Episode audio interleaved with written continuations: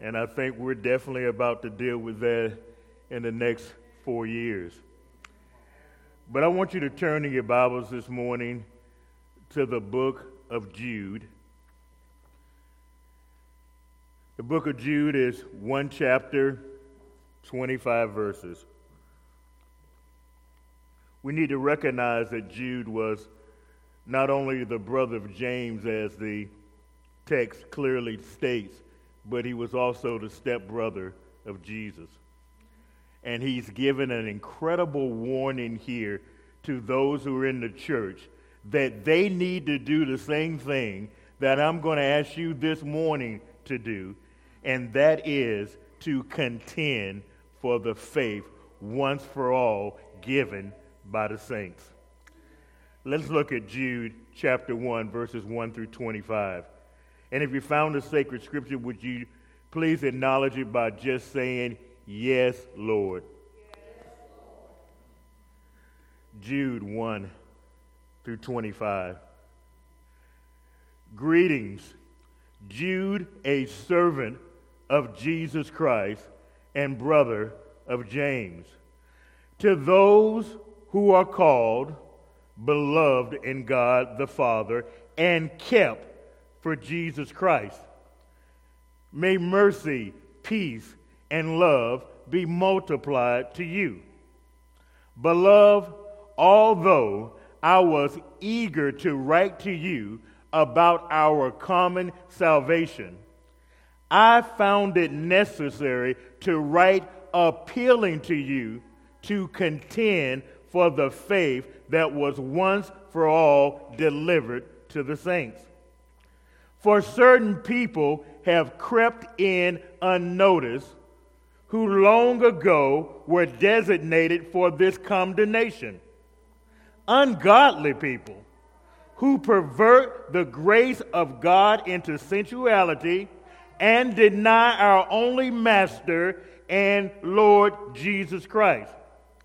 Now I want to remind you that although you once fully knew that Jesus, who saved people out of the land of Egypt, afterward destroyed those who did not believe, and the angels who did not stay within their own position of authority, but left their proper dwelling, he has kept in eternal chains under gloomy darkness until the judgment of the great day. Just as Sodom and Gomorrah and the surrounding cities, which likewise indulged in sexual immorality and pursued unnatural desire, serve as an example by undergoing a punishment of eternal fire. Yet in like manner these people also, relying on their dreams, defile the flesh, reject authority, and blaspheme the glorious ones. But when the archangel Michael contended with the devil, was disputing about the body of Moses, he did not presume to pronounce a blasphemous judgment, but said, "The Lord rebuke you." But these people blaspheme all that they do not understand, and they are destroyed by all that they, like unreasoning animals, understand instinctively. Woe to them! For they walk in the way of Cain, and have abandoned themselves for the sake of gain of Balaam's error, and perish in Korah's rebellion. These are like hidden reeves at your love feast. They feast with you without fear. Shepherds feeding themselves. Waterless clouds swept along by winds. Fruitless trees in late autumn. Twice dead, uprooted. Wild waves of the sea casting up the foam of their own shame. Wandering stars, for whom the gloom of utter darkness has been reserved forever.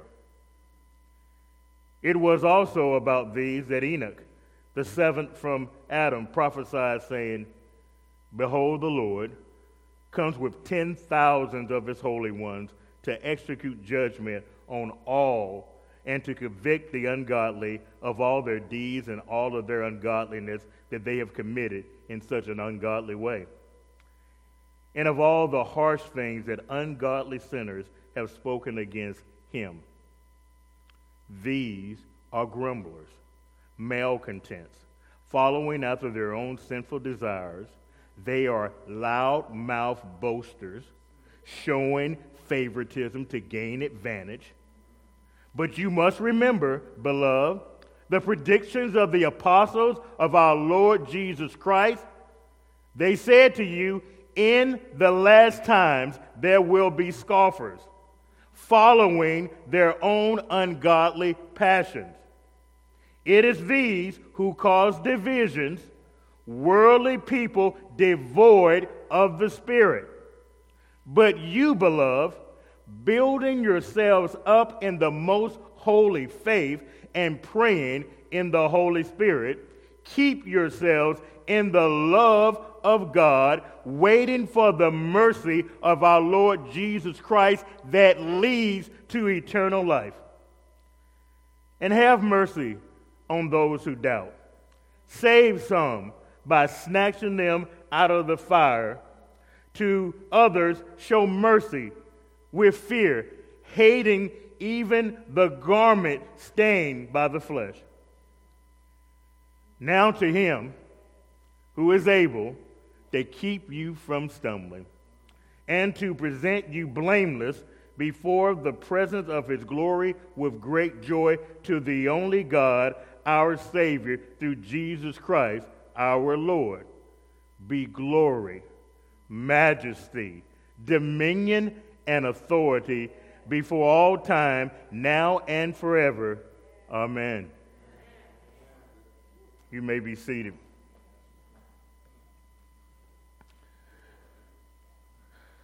Jude explains to us the circumstances that has led to his writing of this letter. He wrote this letter that those hearers would contend for the faith that was once delivered by the apostles to the saints. To contend, my friends, means to struggle, to face opposition, to contend with an enemy for control, to strive in a rivalry, to dispute, to dispute falsehoods and promote purity, and to maintain what is true and what is earnest. Jude starts out saying, I had a totally different intention for writing you. I wanted to write you about our common salvation. I was eager to write you because of our common salvation, but because of the vile, false teaching that was being presented in the churches, I had to first confront the lie. I had to bring to you once again the true teaching of God's word. Well, why is that, Pastor? Because our common salvation is based on our understanding that God has chose us as his most prized possession before the foundations of the world. That God has sent his son Jesus Christ to redeem us from our sins. Our common salvation speaks to the fact that we have inherited sin from our parents, Adam and Eve, in the Garden of Eden.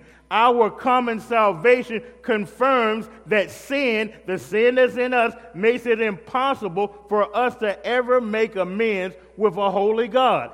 Our common salvation is secured through Jesus Christ, through his sin payment for us and his sacrificial atonement of the Lamb. Our common salvation results in victory of an uncommon love that comes through the grace of God and by the person of Christ Jesus.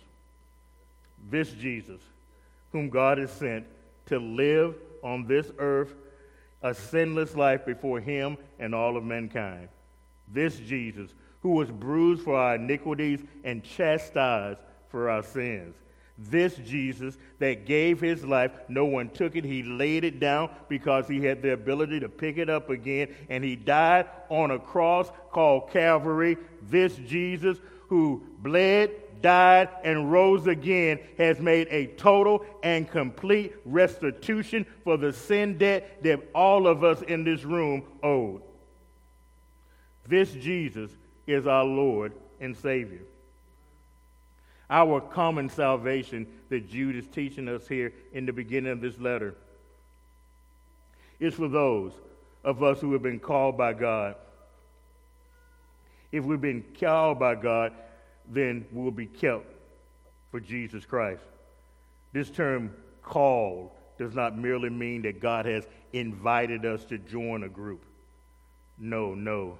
Those whom God has called are powerfully and inevitably brought to faith in Christ Jesus through the proclamation of the gospel. This call is extended to everyone, but is only successful in those that God has called to be his own.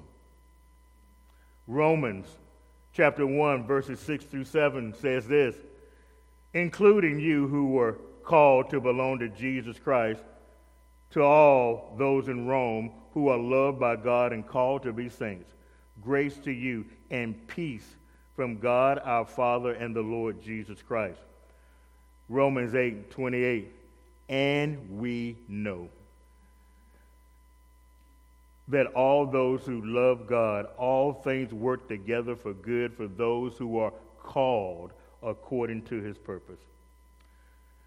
The purpose of this letter from Jude is that we in the church would contend for the faith that was once for all delivered to the saints. Let us pray. Oh God, may the words of my mouth and the very meditations of my heart be found acceptable in your sight. For you are my Lord and my Redeemer. It is in the name of Christ, your Son and our Savior, that we ask it all. And all God's children said, amen. This morning, in the time that we have together, we're going to look at four reasons that we are to contend for the faith. We are to contend for the faith because this faith is the faith, the only faith, that was delivered to the saints once and for all, to the church of Jesus Christ. We are to contend for the faith, and we are to remember that there are consequences when we don't contend for it. We are to contend for the faith, recognizing that in the church there are still counterfeits. And we are to contend for the faith, knowing that we are people whom God is calling. Let's look at verse four, and I think Jude starts to unravel this when he tells us that we are to contend for the faith delivered once for all to the saints. Jude four says, for certain people have crept in unnoticed, who long ago were designated for this condemnation. Ungodly people who pervert the grace of God into sensuality and deny our only Master and Lord, Jesus Christ. I think it's fitting that he starts off categorizing these intruders, these imposters. He says certain people. He means for this to be a description that is disparaging, that is derogatory to these false teachers who are invading the church. These intruders that have crept in unnoticed. The verb he uses here, peres duno, implies that these are adversaries that came into the church and they hid their character, their true character, and their true motives. And then Jude four goes on not only to tell us who the people are we should watch out for, but to tell us that God already has prepared for them at least three judgments. I think if you look at four, you see them clearly. Number one, ungodliness. Number two, they're perverting the grace of God into sensuality. They're taking the freedom that we have in Christ and using it against us. And then thirdly, there is a denial that of the very lordship of Jesus Christ. So, Pastor, what is it to be ungodly? To be ungodly is to commit the fundamental sin of living outside of receiving the grace of God and acknowledging God as God. Psalm one, one through two. Blessed is the man who walks not in the counsel of the wicked, nor stands in the way of sinners, nor sits in the seat of scoffers, but his delight is in the law of the Lord, and on his law he what? Meditates day and night. Psalm thirty-seven, thirty-eight. But transgressors shall be altogether destroyed. The future of the wicked shall be cut off. Romans one, eighteen through nineteen. For the wrath of God is revealed from heaven against all ungodliness and all unrighteousness of men, who by their unrighteousness suppress the truth. What? For what can be known about God is plain to them, because God has shown it to them. You see, the ungodly, they live as if, as if God doesn't exist. As if God is not their Lord and Master.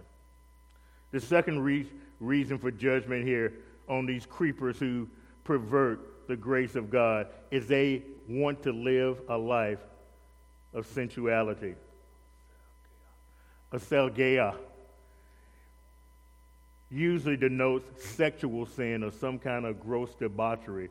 But here, Jude uses this word to deal with the unbridled lust of these false teachers' senses, to deal with the desires that we have as well to just please our flesh, to please our flesh by any means necessary. Sensuality is our unrestrained indulgence in sensual pleasures. The third reason for judgment of these creepers is that they deny Jesus Christ as the sovereign Son of God. Look at the terms that he uses here, Master and Lord. You know, a lot of people want Jesus to be their Lord because, you know, that's what? Fire insurance. But they don't want to take into consideration that he must be Master and Lord, that he must have lordship over your life. Those are not two different functions for Jesus Christ. They work together. If you belong to the Lord, then you belong to the Lord. You see here a clear description of the very divinity of Christ. But as we go down and look at verses five through seven, we see that Jude shows us that these opponents are denying Christ Jesus as their Lord. Look what he says here, starting at five. Now I want to remind you, although you once fully knew that Jesus, now remember that, now I want to remind you, although you once fully knew it, that Jesus, who saved the people out of the land of Egypt, afterward destroyed those who did not believe, and the angels who did not stay within their own positions of authority, but left the proper dwelling. He has kept in eternal chains under gloomy darkness until the judgment of the great day. Just as Sodom and Gomorrah and the surrounding cities, which likewise indulged in sexual immorality and pursued unnatural desires, serve as an example by undergoing the punishment of eternal fire. So he spells out here in verse five, he tells you about the punishment of Israel. He tells you about these angels that did not stay within their own position, and he speaks to you about Sodom and Gomorrah. He tells us in verses five through seven, we see that this functions as a warning for us that Jesus gives us what? Three uh, Old Testament illustrations of where disobedience leads. Where working outside of the will of God leads to consequences. We must understand that God is not mocked. Whatever a person sows, that shall they reap. So Jude is showing us, through these judgments, examples of our disobedience, their disobedience then, our disobedience to come. I think Jude took, you know, these are not chronological, but they're theological. I think he took them out of order because he wanted to make a point. He first deals with Israel. He deals with God's people directly. That judgment must stop where? Start in the house of the Lord, right? So he deals with Israel because they are objects of God's favor, objects of God's redemption. Yet, even though they experience that, God still judges them when they sin. And there's a parallel that can be drawn there to our Christian community. I think it's obvious. We also have experienced the favor of God, the redemption of God. But we are still liable for the judgment of God when we stray from His commandments. Now, I'll be the first to admit that Jesus has built a hedge of protection around us and around our families because of our faithfulness through God, through His Son, Jesus Christ. But if our faithless, our faithfulness becomes unfaithfulness, can we just still depend on the faithfulness of God? I think Scripture clearly says that yes, we can, if we continue to contend for the faith. Look at Second Timothy two, eleven through twelve. Second Timothy two, eleven through twelve. This saying is trustworthy. For if we have died with Him, we will also live with Him. If we endure, we will also reign with Him. If we deny Him, He will also deny us. If we are faithless, He remains faithful, for He cannot deny Himself. But Pastor, what if I've never been faithful to God? What if I've never believed in God? What if I've always rebelled against God and been disobedient before a holy God? Well, then the Bible has something for that. Hebrews three, sixteen through nineteen. For who were those who heard and yet rebelled? Was it not all those who left Egypt led by Moses? And with whom was he provoked for forty years? Was it not with those who sinned, whose bodies fell in the wilderness? And to whom did he swear that they would not enter into his rest? But to those who were disobedient. So we see that they were unable to enter into the promised land because of unbelief. My friends, unbelief is a sin, and sin and unbelief is the ultimate barrier between us and a holy God. Unbelief will not allow us to enter into the kingdom of God. Now, we knew that there's a tradition in Jewish circles of providing three examples of judgment, and Jude doesn't let us down here.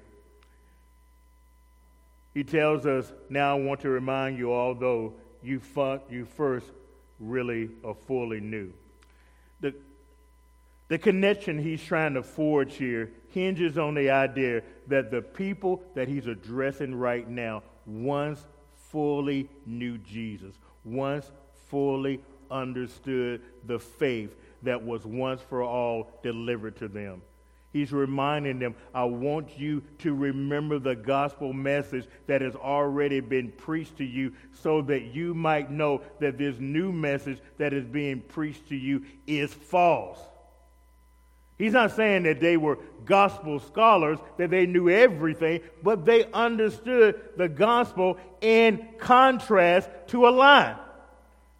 So he wants to remind them. And time and time again, we need to be reminded of the truth, because sometimes we are prof- we are prone to forget the truth when we are surrounded and immersed in lies. And there was something else, I hope you picked it up when we were reading the scripture, that Jude is saying that these people were saved and brought out of Egypt by Jesus. And we're thinking, wait a minute, uh, did he make a mistake? That should really be God. Doesn't that seem strange? But you can see something that's like that when Paul speaks in First Corinthians ten and four. And all drink from the same spiritual drink, for they drink from the spiritual rock that followed them, and the rock was Christ. So Jude has total biblical authority to make the claim that it was Jesus Christ that delivered them out of Egypt, because Jesus is God. He's part of the Trinity. Israel was delivered. It was saved, sozo, out of Egypt by virtue of the Exodus. But after liberating these people from their bondage, what happens? The Lord destroyed those who did not believe. So what is Jude talking about here, Pastor? Well, I think he has in mind what happens in Numbers fourteen, one through twelve. Then all the congregation raised a loud cry, and the people wept that night. And all the people of Israel grumbled against Moses and Aaron. The whole congregation said to them, Would that we have died, would, would that we had died in the land of Egypt, or would we have died in this wilderness?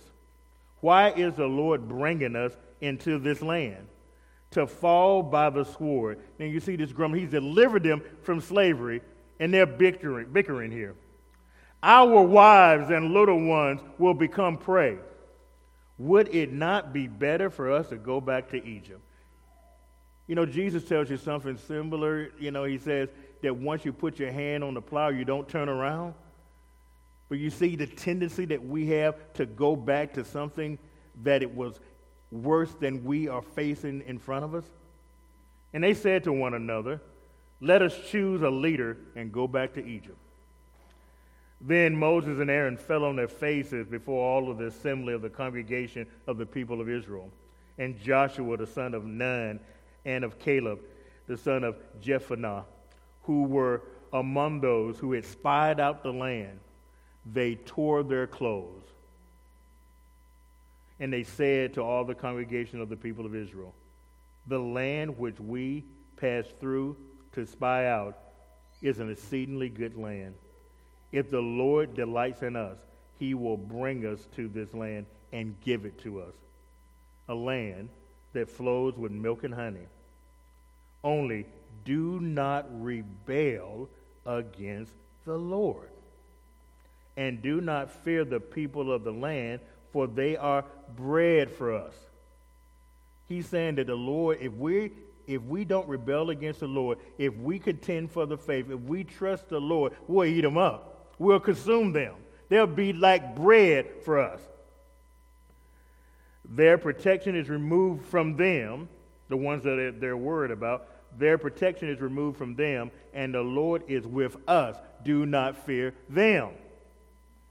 Then the, all of the congregation said to stone them with stones. But the glory of the Lord appeared at the tent of meeting to all the people of Israel. And the Lord said to Moses, How long will this people despise me? How long will they not believe in me, in spite of all the signs that I have done? Could he not, could the Lord not come in here and ask us that today? How long will we despise him, not follow his commandments, not deal with his directives? How long will we not believe in him because we fear other things that we cannot see, but we don't fear the one who we should fear, that can take away both body and soul and put us into hell? Look what he says. I will strike them down with pestilence and disinherit them. and I will make you a nation greater and mightier than they. Well, the spies return except for, you see, when the spies return, except for what Caleb and Joshua, they gave a report that, you know, these people that we're going up against are like giants. We could never overcome them. They showed again that they did not believe, and they were found guilty in their unbelief. I think this is a point that Jude is making here, that no person in a believing community uh, can walk away from trusting God fully. We must trust Him with all of our heart, with all of our minds. I think it shows here a demonstration that those who believe in the Lord will persevere until the end. They will ignore what they see because we walk by faith and not by sight. They will never fail to believe in God. They will recognize that as Christians, we never get beyond the need to believe and trust in God. Whenever apostasy tries to uh, tries to entice us, we must remember the saving promises that Jesus Christ has made to us, and how those saving promises are showed in the Old Testament, that He is always faithful. So when Jude is telling them to contend for the faith, I need you to understand, he's not talking about faith in the way that Paul and John and Peter speak about faith most of the time in the New Testament. He's talking about, I want you to contend for the faith that was the traditional teaching of the prophets and the apostles that were handed down to the church from the beginning. That how you are saved hasn't changed. Who God is hasn't changed. What the Bible says hasn't changed. You're not on the wrong side of history. God holds history in His hand. So He wants them to recognize that the touchstone here is that the Christian faith in its original teaching is the only thing that is orthodox, and that there can be no deviation from it. Acts two forty-two. And they devoted themselves to the apostles' teaching and fellowship, to the breaking of bread and prayers. Jude goes on and said that this faith was handed down. And he wants us to know that this is not a recent thing. He says, harpax, which means once and for all. Once they laid the foundation, what does Paul say? You can only build on this foundation with Christ. No supplements, no corrections, no additions, no deletions will be tolerated to the Word of God. It has been perfectly delivered by the saints through the Holy Spirit. The gospel of Jesus Christ has received full clarification, explanation, illumination through the teaching of the apostles. Look at Hebrews. Hebrews chapter one, one through three a. Long ago, at many times and in many ways, God spoke to our fathers and to the prophets. But in these last days, look at this, but in these last days, He has spoken to us by His Son, whom He appointed to be heir of all things, through whom He also created the world. Speaking of Jesus, He is the radiance of the glory of God and the exact imprint of His nature, and upholds the universe by what? The word of His power. Now we see the second judgment here that involves these angels that have sinned. I hope you saw all the linkage in the text, what I kept saying, likewise and like, because uh, Jude is trying to make sure that you recognize that the second Uh, sin here, judgment, is because the angels dabbed in sexual immorality just as they did the same thing in Sodom and Gomorrah. we recognize here that Jude is pointing back to the judgment of the angels that you see in Genesis one and four. Really, Genesis, look at Genesis six, one through eight. Genesis six, one through eight. When man began to multiply on the face of the earth, and daughters were born to them, the sons of God saw that the daughters of man were attractive, and they took them as wives, any they chose. Then the Lord said, my spirit should not abide in man forever, for he is flesh. His days will be one hundred twenty years. The Nephilim were on the earth in those days, and also afterwards, when the Son of God came into the daughters of man, and they bore children with him. These were mighty men who were of old, the men of renown. The Lord saw the wickedness of man and was great in the earth, and that every intention and thoughts of his heart were only evil continually. And the Lord regretted that he had made man on the earth, and it grieved him to his heart. So the Lord said, I will blot out man, whom I have created from the face of the land, man and animals and creeping things and birds of the heavens. For I am sorry that I have made them. But Noah found favor in the eyes of the Lord. We see here that these angels had sexual intercourse with the daughters of man. That they came out of their positions of authority, out of their domain and the rule of influence that they had in the heavenly spheres. They abandoned their own home and they transgressed proper bounds. The angels did not do what they were in position to do.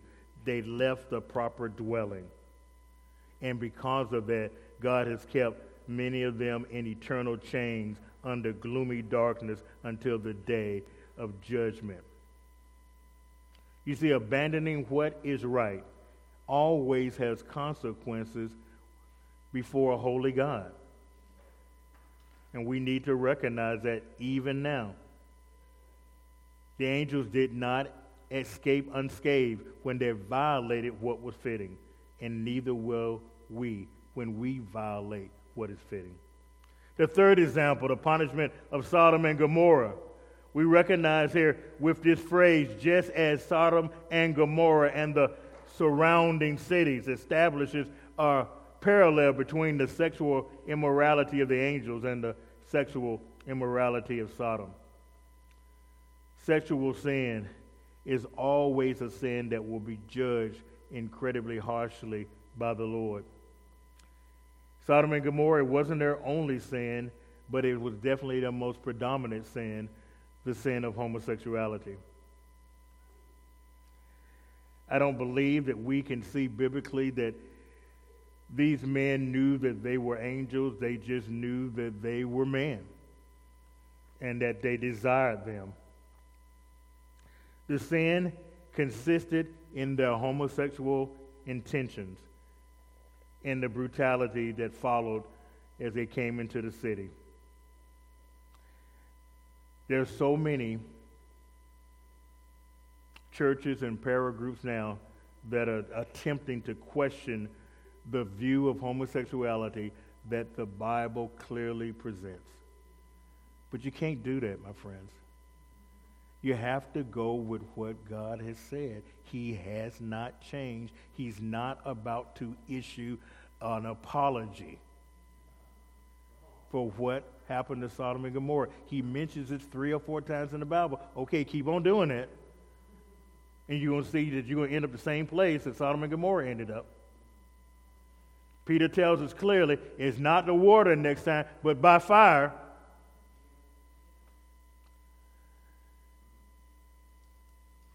Romans one, twenty-one through thirty-two. Yeah, and this is the passage that's going to get this kicked off, but we're going to read it. Romans one, twenty-one through thirty-two. For although they knew God, they did not honor him as God or give thanks to him. But they became futile in their thinking, and their foolish hearts were darkened. Claiming to be wise, they became fools and exchanged the glory of the immortal God for images resembling mortal man and birds and animals and creepy things. Therefore, now I want you, all of these therefore, you're going to see a judicial judgment coming from God in these three stages. Therefore, God gave them up to the lust of their hearts, to impunity, to the dishonoring of their bodies among themselves, because they exchanged the truth for God's lie, or they changed the truth about God for a lie, and worship and serve the creature rather than the Creator, who is blessed forever. Amen. For those of you who are not as old as I am, you don't remember the sixties where there was free love and sex flourished between people who were not married. I think you see stages in our development, how this happens. Look at stage, uh, the second one. For this reason, so after they did that, among one another, in at least between heterosexual couples, look what happens because of that. For this reason, God gave them up to dishonorable passions. For they, for their women exchanged natural relations for those that are contrary to nature. And men, likewise, the same as likewise, gave up natural relations with women and were what? Consumed with passion for one another. Men committing shameless acts with men and receiving in themselves the due penalty for this error. And since they did not see fit to acknowledge God, God gave them up. This is the third one. This is where we are right now. And since they did not see fit to acknowledge God, God gave them up to a debased mind to do what ought not be done. That's why we are bat crazy right now. They are filled, and look at look at these characteristics and see it. Don't you see them daily? They are filled with all manner of unrighteousness, evil, covetousness, malice. They are filled with envy, murder, strife, deceit, maliciousness. They are gossips, slanderers, haters of God, insolent, haughty, boastful, inventors of evil, disobedient to parents, foolish, faithless, heartless, ruthless. Though they know God's righteous decree, though they know God's righteous decree, that those who practice such things deserve to die, they not only do them, but do what? Give approval to those who practice them. Norm, normalize, make laws for, to protect those who practice them. First Corinthians six, nine through eleven. Or do you not know that the unrighteous will not inherit the kingdom of God? Do not be deceived, neither will the sexually immoral, immoral, nor idolaters, nor adulterers, nor man who practice homosexuality, nor thieves, nor the greedy, nor drunkards, nor revilers, nor swindlers will inherit the kingdom of God. And such were some of you. But you were washed. You were sanctified. You were justified in the name of the Lord Jesus Christ and by the Spirit of our God. So it's nothing you can't come back from. But you got to take it off and put on Christ Jesus. You have to contend for the faith. And you have to contend for the faith by recognizing that we are surrounded, even in the church, by counterfeits. There's a story of a Japanese boy who wanted to learn all he could about jade. And he went to study with a talented old teacher. And when he came to the old master, the old master put a precious stone in his hand and told him to hold it as tightly as he could. And then the old master began to speak of philosophy and speak of men and women. It, it seems like he spoke about everything under the sun but jade. And after an hour, he took back the stone and sent the boy home and set him up for seven more weeks of lessons. Now, if you know anything about the Japanese culture, they are incredibly polite and incredibly reverent to the aged. So the boy, even though he's thinking, when is he going to tell me something about jade, uh, he would not bring that up to the teacher. So about the tenth week, the boy comes to class, and the old teacher puts a stone in his hand. Not a precious stone, but just a stone, and tells him to hold on to it tightly. And the boy exclaims, "This is not jade." You see, my brothers and sisters, if you have heard the word of God, the real truth of his word, and held it in your hands, you will instinctively know when you're holding counterfeit. When they train tellers at Chase, they never train them on counterfeit bills. They train them only on U S currency. Because if you know what is real, it's easy to spot what is counterfeit. Look what Jude says in verses eight through ten. Yet in a like manner these people, relying on their dreams, defile the flesh, reject authority, blaspheme the glorious one. But when the archangel Michael, contending with the devil, was disputing about the body of Moses. Remember, the devil was trying to find out where they're going to buy, bury Moses. He did not presume to pronounce a blasphemous judgment, but said, "The Lord rebuke you." But these people blaspheme all that they do not understand, and they are destroyed by all that they, like unreasoning animals, understand instinctively. You see, false teachers are filthy dreamers. They defile the flesh. They defile their bodies. How do they do that, Pastor? They engage in the pleasures of the world, the lust of the eyes, the lust of the flesh, and the pleasures of the world. They do not struggle to keep their thoughts clean and pure. They dream and they covet after positions and possessions and personal recognition. They defile the flesh, their flesh, and the flesh of others. They claim to have dreams, testimonies, but they're testifies. They want to secure the loyalty and the following of people because of their own dreams. They reject the authority of God and they blaspheme the glorious ones. Second Peter two ten says, and especially, you know, Second Peter, the whole chapter of Second Peter is about false teaching.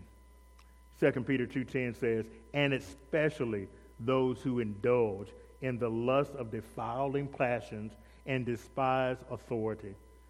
Bold and willful, they do not tremble as they blaspheme the glorious ones, whereas angels, though greater in might and power, do not pronounce a blasphemous judgment against them before the Lord. You see, false teachers scoff at the idea of angels and spiritual beings. They speak and create and supplant doubt. Doubt for themselves and doubt for others. They ridicule the principles, purposes of Christ, his authority, his lordship over our lives. They dare to rail against the glorious ones, speaking loudly about things they do not understand and that simultaneously being destroyed by a lack of knowledge. Proverbs five twenty-three says, he dies for a lack of discipline, and because of his great folly, he is led astray. They're led astray because they're led down the wrong path. Jude goes on to tell us how they got on this path and who they are imitating. Look at Jude eleven. Woe to them, for they walk in the way of Cain, and they have abandoned themselves for the sake of Balaam's error, and they perish in Korah's rebellion. False teachers go after the way of Cain, which is what? The way of unbelief, the way of lack of love for their brothers and sisters. What did Cain do? What stands out in Scripture that you remember? He committed the first murder. He killed his own brother, Abel. And why did he do it, Pastor? Because his brother was a believer. Abel believed in God. He worshiped God as God told him. Cain did not accept what God said would be the proper way to worship me, what you should offer me. So he offered God what he wanted to offer God, and God rejected it.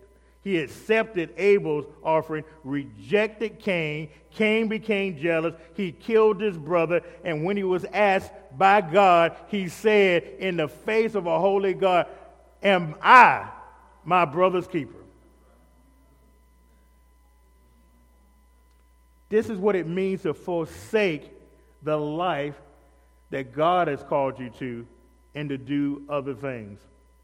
Second Peter two fifteen says, forsaking the right way, they have gone astray.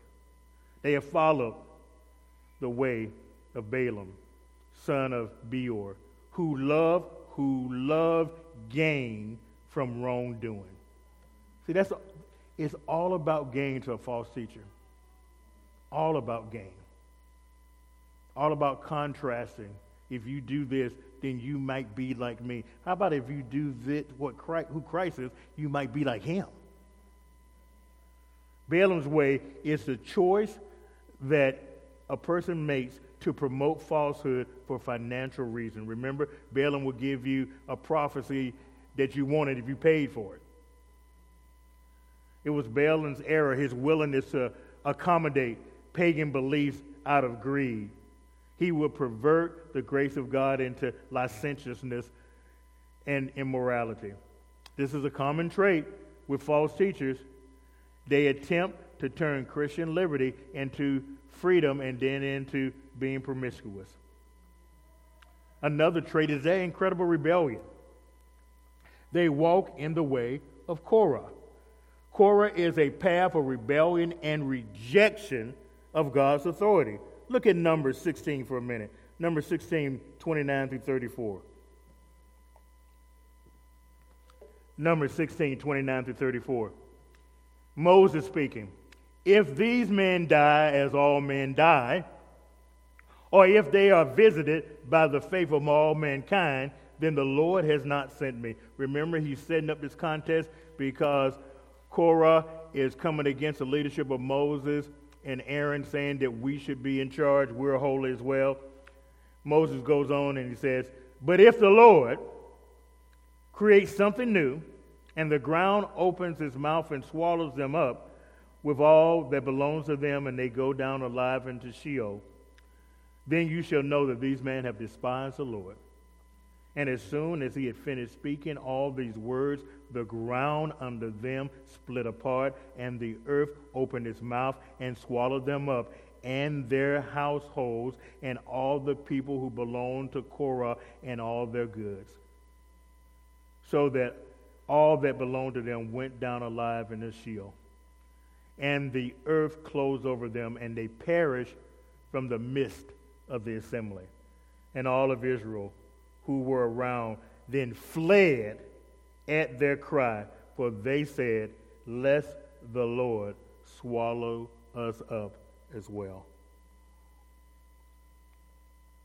Jude continues here in verses twelve and fourteen, and he wants to give you uh, more characteristics that you should look for that will prove you're dealing with a false teacher.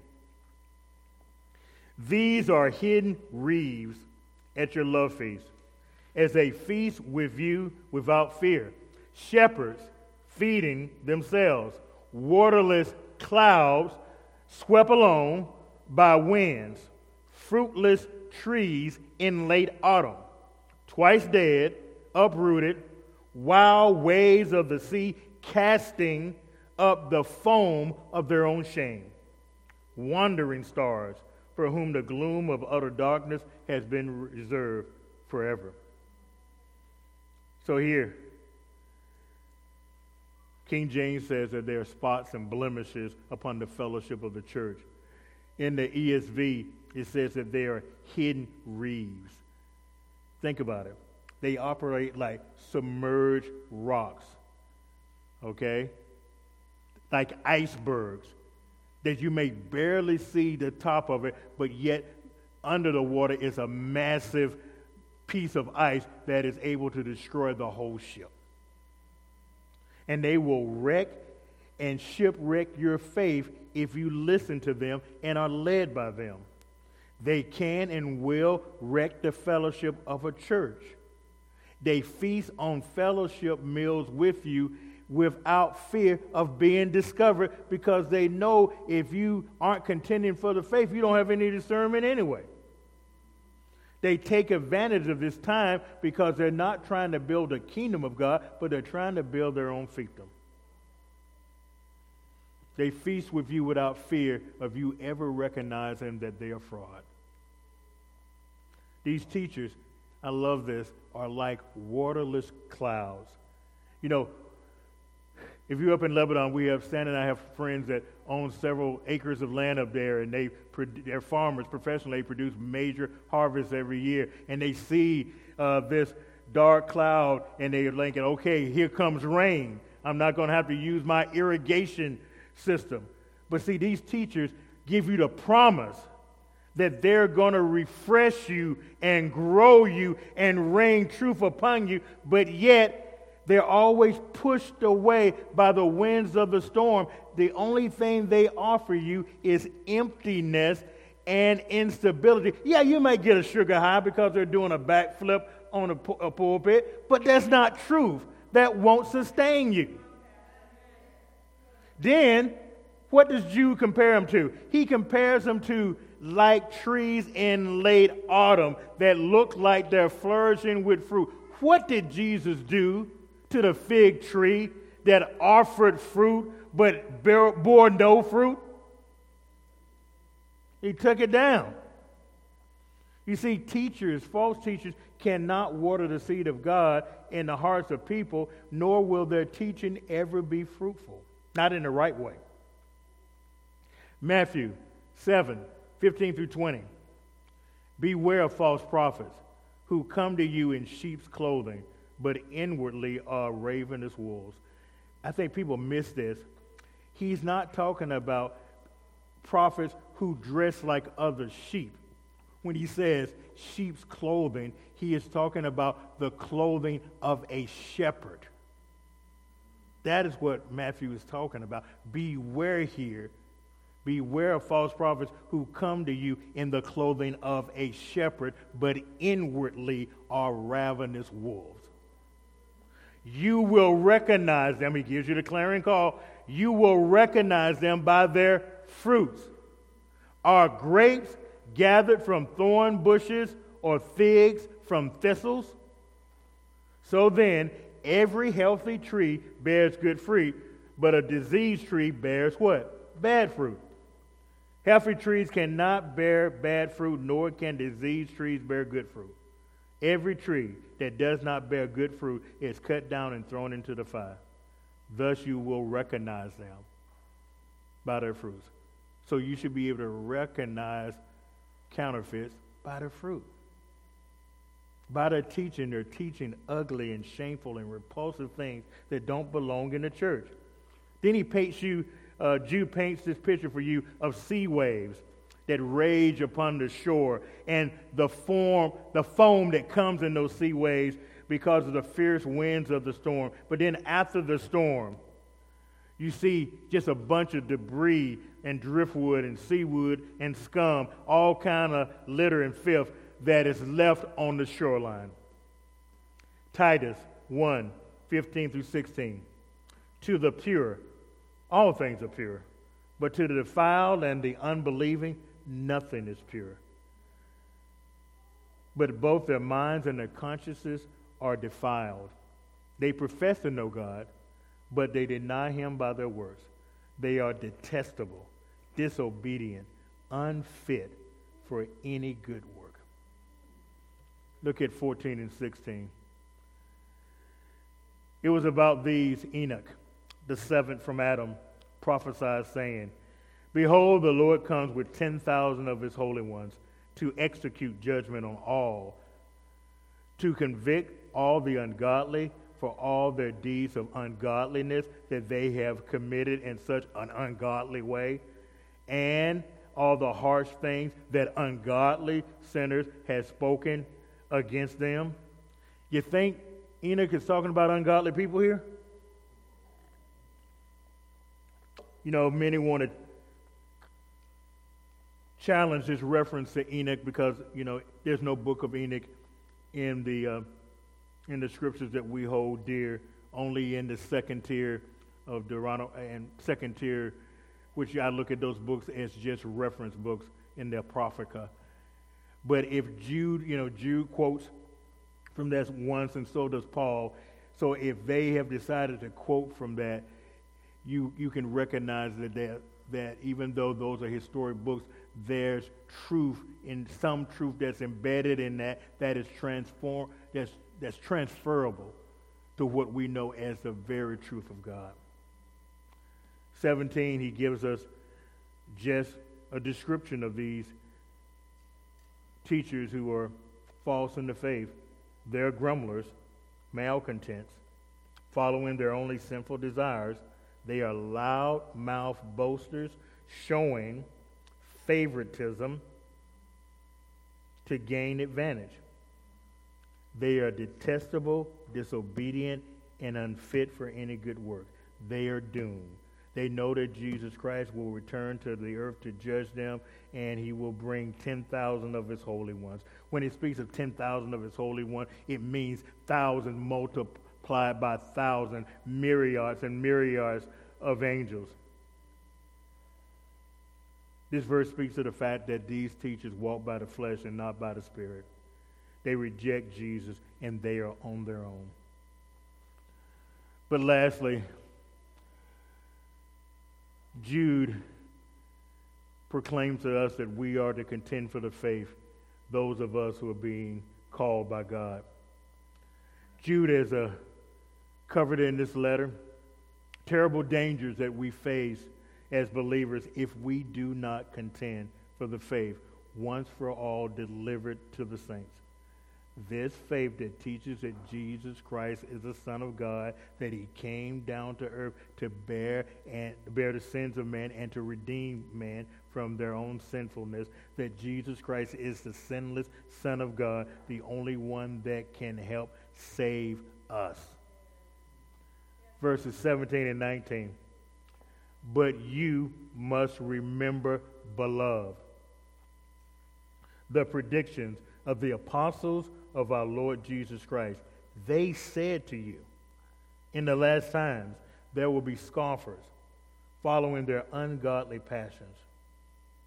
It is these who cause divisions, worldly people devoid of the Spirit.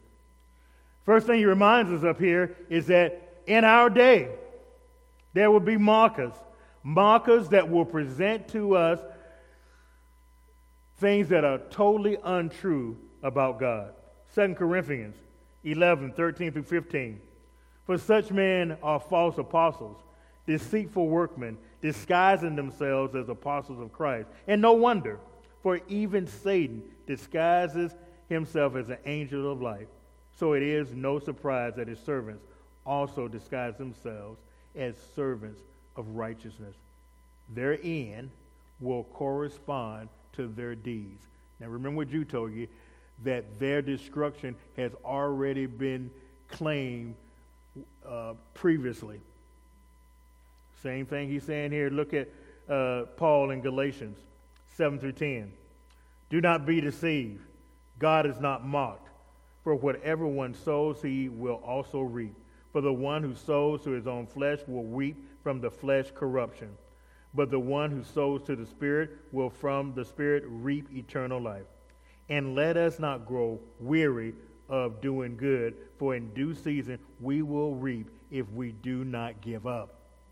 So then, as we have the opportunity, and watch this, let us do good to everyone, and especially to those who are in a household of faith. in the next twenty-four months, everything that you find in this book will be challenged, will be denied, will be considered on the wrong side of history, will be considered judgmental, will be considered is not uh, showing love in what you speak. You're going to have to know, you're going to have to know this book like Adam Schiff on Law and Order and be able to say, I object, because thus says the Lord. And whether they believe you, whether they agree with your argument, that's not the point. Contend for the faith once for all given to the saints. It hasn't changed. They have changed. But God's word hasn't changed. We're going to see they're going to even try to, and they and really they can't, they can only, you know, Christianity is built on the whole concept of the remnant anyway. They're going to divide the church, but they're not going to divide the true church. They're going to divide true Christians from nominal Christians. Yeah, I'll give you that. And I, and I think you will see a great delusion. I'll give you that. And I think you will see people who fall away. I'll give you that. Yeah, you know, we need to build bridges, but there's some bridges we're going to have to let them fall apart. There's some relationships, even that you have that are close, that you're going to have to let go because they have let go of God.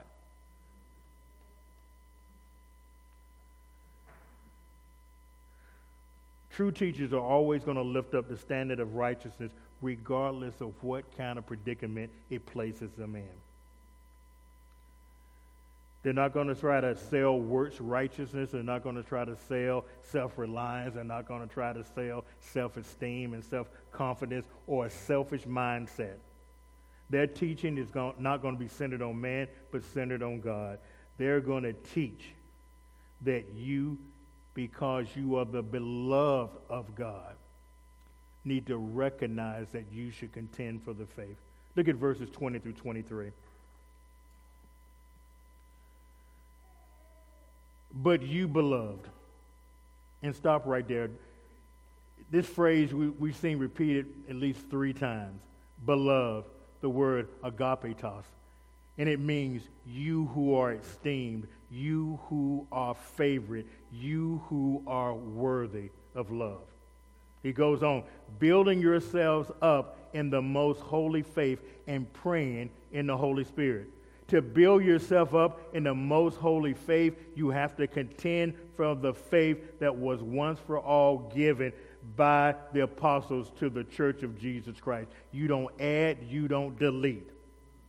Keeping yourself in the love of God, waiting for the mercy of our Lord Jesus Christ that leads to eternal life. How do we keep ourselves in the love of God? The Bible has already told us, as we draw closer to God, He will what? Draw closer to us. It means that we must stay in the center of God's will that leads us to what? Eternal life. Have mercy on those who doubt. That means that we don't supplant other doubt in people's minds, but we help and we nurture and we disciple people who have their doubts about God. Saving others by snatching them out of the fire. We must become, each and every one of us, gospel firefighters, willing to run into a burning building, which is called this world, to snatch those to safety who have yet to hear the gospel, who have yet to know who Jesus is. You got to be able to leave it all on the field. You got to run into that building knowing you may not come out of that building. But you are motivated by your compassion, your love, your desire to bring them to safety. To others, show mercy with fear.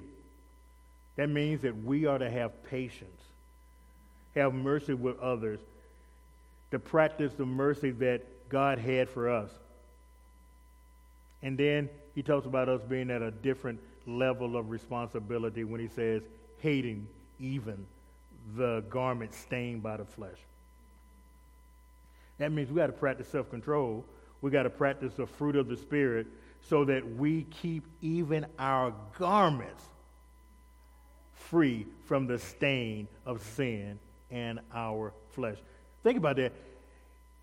You don't even want it, you don't want it in you, but you don't even want it on your clothes.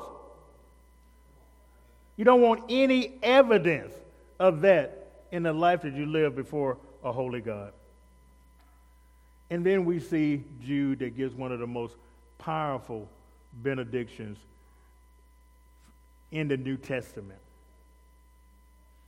That he goes into a moment of total unrestrained worship of the God that he serves. Look at verses twenty-four and twenty-five.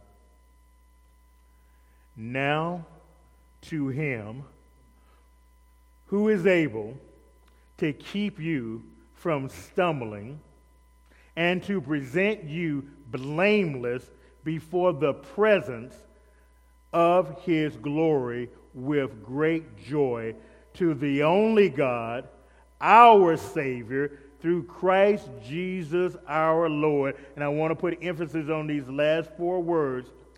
Be glory, majesty, dominion, and authority before all time and now forever. Amen. Second Timothy one, eight through ten says this, therefore do not be ashamed of the testimony of our Lord, nor of me, his prisoner, but share in the suffering for the gospel by the power of God, who saves us and calls us to a holy calling, not because of our words, not because of his own, but because of his own purposes and grace, which he gave us in Christ Jesus before the ages began, and which now has been manifested through the appearing of our Savior Christ Jesus, who abolished death and brought life and immortality to light through the gospel.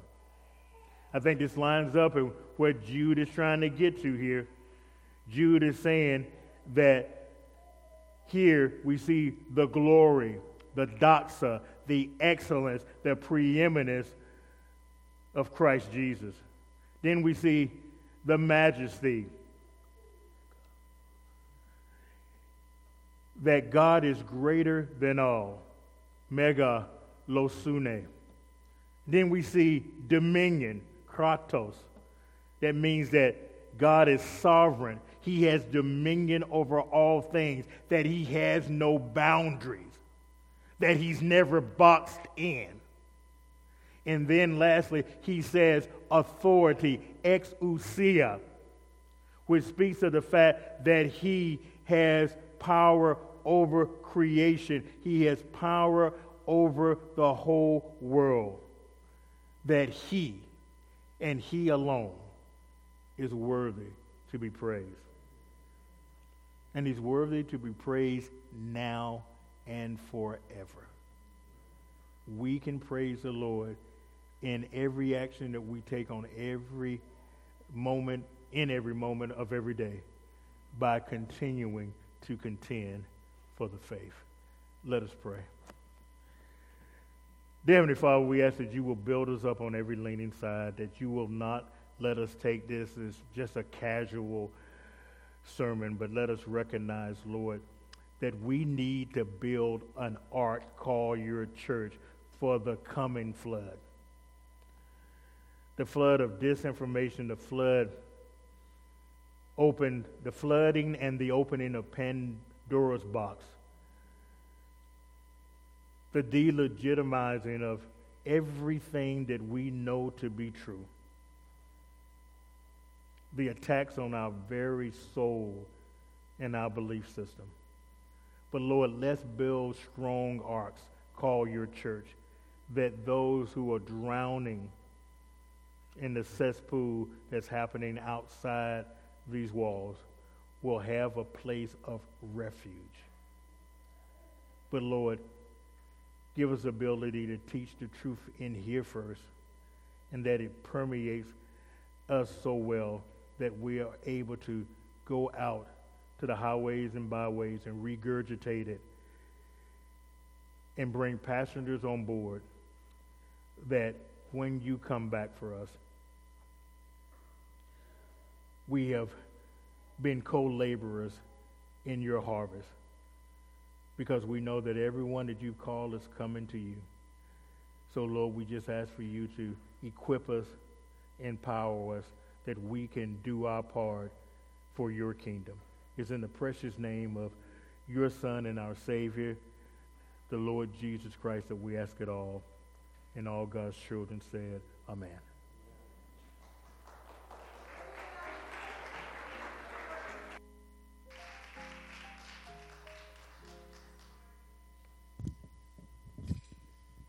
Amen, amen.